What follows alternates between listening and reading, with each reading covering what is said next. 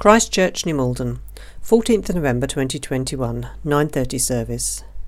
Stephen Kurt speaking for Katie Loffman on some fresh thoughts on remembrance. Right, well, as Tim said, these are Katie Loffman's words. This is Katie's sermon, she wrote it, and, uh, but she's got COVID, as does David. And uh, just before uh, I uh, start Katie's talk, just going to say a brief prayer for David and Katie for their recovery. Father God, we thank you for Katie and David Loffman for their service to this church, not just now as church warden and reader, but over many, many years. Uh, would you be close to them? Katie in Anglesey and uh, David in New Malden, would you help them uh, to fully recover and swiftly from COVID? Thank you for them, and we pray for them in Jesus' name. Amen. Amen. So, what is Remembrance Sunday? What are we remembering and why?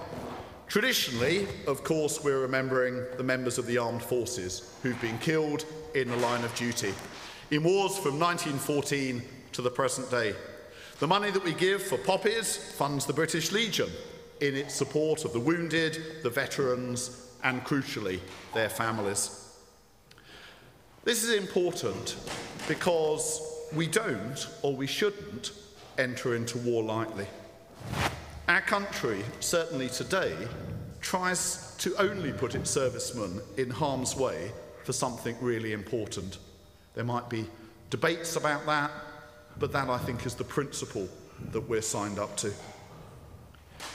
In its best cases, and uh, war is always terrible, there's an aim of often liberating persecuted people from oppression, whether it's from the Nazis in the Second World War, from the Taliban, or to prevent hostilities in a country like Bosnia or the Ukraine from escalating and boiling over and becoming much worse. But war, even a just war, has consequences. And this country owes it to those whom we've sent to care for them when they come home. Hence the importance of the poppy. It's not about glorifying war, it certainly shouldn't be, or even about creating heroes. It's about caring for survivors. Because it does take a certain type of person to put themselves forward to defend their country, and it demands a huge amount of dedication and commitment from them. I imagine most of us wouldn't want to do that job ourselves, and yet as a country, we want to be able to defend ourselves. And that's why we owe those in our armed forces gratitude. And that's why we take this opportunity once a year to thank them and to remember what they do. And remembrance itself really matters. It's important for a society to remember aspects of its past. It matters on a societal level, and it also matters on a personal level. And the Jews know that. The Old and New Testaments have loads of passages reciting Israel's history, their injustices, and God's rescue. A key element, for instance, in the Black Lives Matter campaign is the remembrance of black people who've died unjustly because of their colour. So, say their name was one of the chants that was given at the demonstrations last year. And after the fire in Grenfell Tower, one of the things that struck Katie when she was listening on the radio was the newsreader reading a list of the names of the 72 people who died in the fire, each individual being publicly remembered. Remembering people and saying their names is important. It brings home to us that they're real personalities with their own stories and their own loved ones. It gives us a sense of the large number of people who've died. It's a way of society saying to those people, You haven't died in vain, things will change. And that's the crucial thing, isn't it? To bring change. That's certainly what all of these campaigns and demonstrations call for. We say the names of the people involved as a way of telling them and telling ourselves that we won't let them die in vain we will bring change. Mahatma Gandhi was someone who challenged us, challenged us to change the world, starting with ourselves, and work towards the change that we want to see for the world. We just turn the headset one down, Marilyn, sorry, because it's picking up Tim at the moment. Remembrance is an important part of bringing change. It reminds us why change is needed. It brings home to us the enormity of the suffering and the injustice that we want to address. Thousands of names, whether they're read out over the news or written on a cardboard sign in a demonstration or engraved on war memorials like our one in the High Street, they give us an idea of the scale of the problem and can galvanize, us into action in response. And there at the back of the church, used to be here, but there at the back of the church is our war memorial of those who died in the First and Second World Wars. And it's good to look at the names of the people on it and remember them. Coming back to war, which is the main topic of Remembrance Sunday, how about the victims of war? There are people all over the world whose names we never hear, living in war zones, surrounded by danger, and scarred and broken by its effects. War is a terrible thing, and it brings out very often the very worst in people. But in some people, it also brings out the best. There are many heroes in warfare, people who have made sacrifices to rescue the victims of war, people who've gone out of their way to bring healing and peace to people's lives and to tell those people's stories. So when Katie says this, she's thinking of people like this. Here's Dr. David Nott. He is a gifted surgeon who travelled to Syria in the midst of all the warfare going on there to perform life saving operations on people wounded by bombs and gunshot. His skill and his bravery saved many lives, and he's written about it in his book, War Doctor. But then there's this person, Christina Lamb. She is a photographer who's travelled to a number of war zones talking to women about their experience, terribly, of rape being used as a weapon of war. Her book is a harrowing read, but it's only by remembering these women and hearing their stories that anything will be done to help them. One of the charities that David and her husband Katie support at home is Médecins Sans Frontières. It's an organisation that sends doctors into deprived areas, including war zones, to bring much needed medical treatment to places that can't get treatment any other way. It's so important we remember the victims of war. They don't have the wings of a dove to fly away to safety. They rely on the heroes, known and unknown, who come alongside them and bring a healing touch and a moment of peace to their war torn lives. So many people die because they can't get help. Let's not let them die for nothing. Let's remember to support and pray for the people who are risking their own lives to save the ones they can. Let's have a look at that Old Testament reading again Psalm 55, verses 4 and 5, the words Ruth read to us. My heart, it says, is in anguish within me. The terrors of death have fallen on me. Fear and trembling have beset me. Horror has overwhelmed me. The psalmist here sounds pretty stressed. Here and in the rest of the psalm, he's lamenting what's happened around him. And he's pouring out to God how terrible he feels about it. This is grief, and it's so overwhelming that he wants to fly away from it on the wings of a dove. And this is another important aspect of remembrance that Katie wants to draw our attention to. Remembering in order to grieve. We all know the advice only too well. Don't bottle things up, let them out, feel them, express your feelings. Sometimes we can refuse to think about the sad things of the past or even the present because we don't want to be reminded of the pain, or maybe we don't know how to put it into words. Perhaps we're afraid that once we start, there'll be no end to the flood of grief. And for some people, that can go on for years. But it's not only counsellors and psychologists who tell us that bottling it up is not the answer. The Bible has loads of examples of people pouring out to God their lot. They rant and they rave about the injustice of it all, they lament and they cry out to God for help.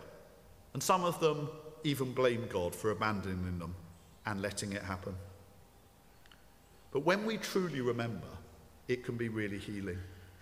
If we sit down with God or with another person and we pour out the whole thing, we describe how awful it was and how we feel about having to go through it, Maybe it's even changed the way we see ourselves and we don't like that.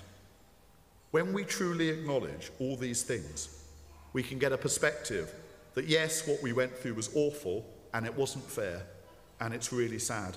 And that acknowledgement, somehow, in some strange way, can be healing, especially if it comes from another person. It means a lot to hear someone else say, Yes, what you went through was really awful.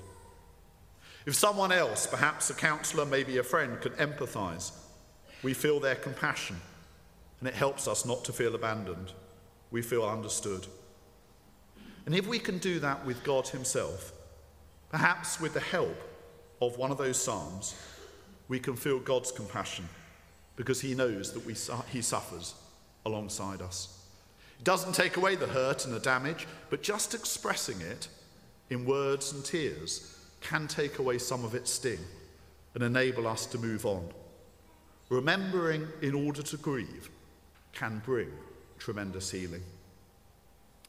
This is true on a personal level, but it's also true on a national level. It's what ceremonies up and down the country are doing today. But it's also what we often have vigils and memorial services for after a tragic event. Whether it's the bombing in Manchester at the Ariana Grande concert, or the Tiananmen Square massacre a good deal ago now, or the recent murder of the MP Sir David Amess. Society needs to remember the loss and the futility, and to acknowledge our collective helplessness in the face of it, and to bring all of that to God. It's a chance to express what we feel to God and to each other. And if we're ready, it brings us the space to receive his healing, compassion, and peace. Remembering together and acknowledging our sadness can be a really powerful thing. And that's what happens in Psalm 137. The Israelites weren't in their country, they were in exile in Babylon. They sat down by those foreign rivers and they wept for their homeland and for everything they'd lost. They raged against their attackers who defeated them. The psalm recalls that time of sorrow and expresses not only their grief, but also their anger. And it is fine to pour out our anger to God. God can take it. He's big enough to take it because he shares it. God himself is angry at evil and injustice as well.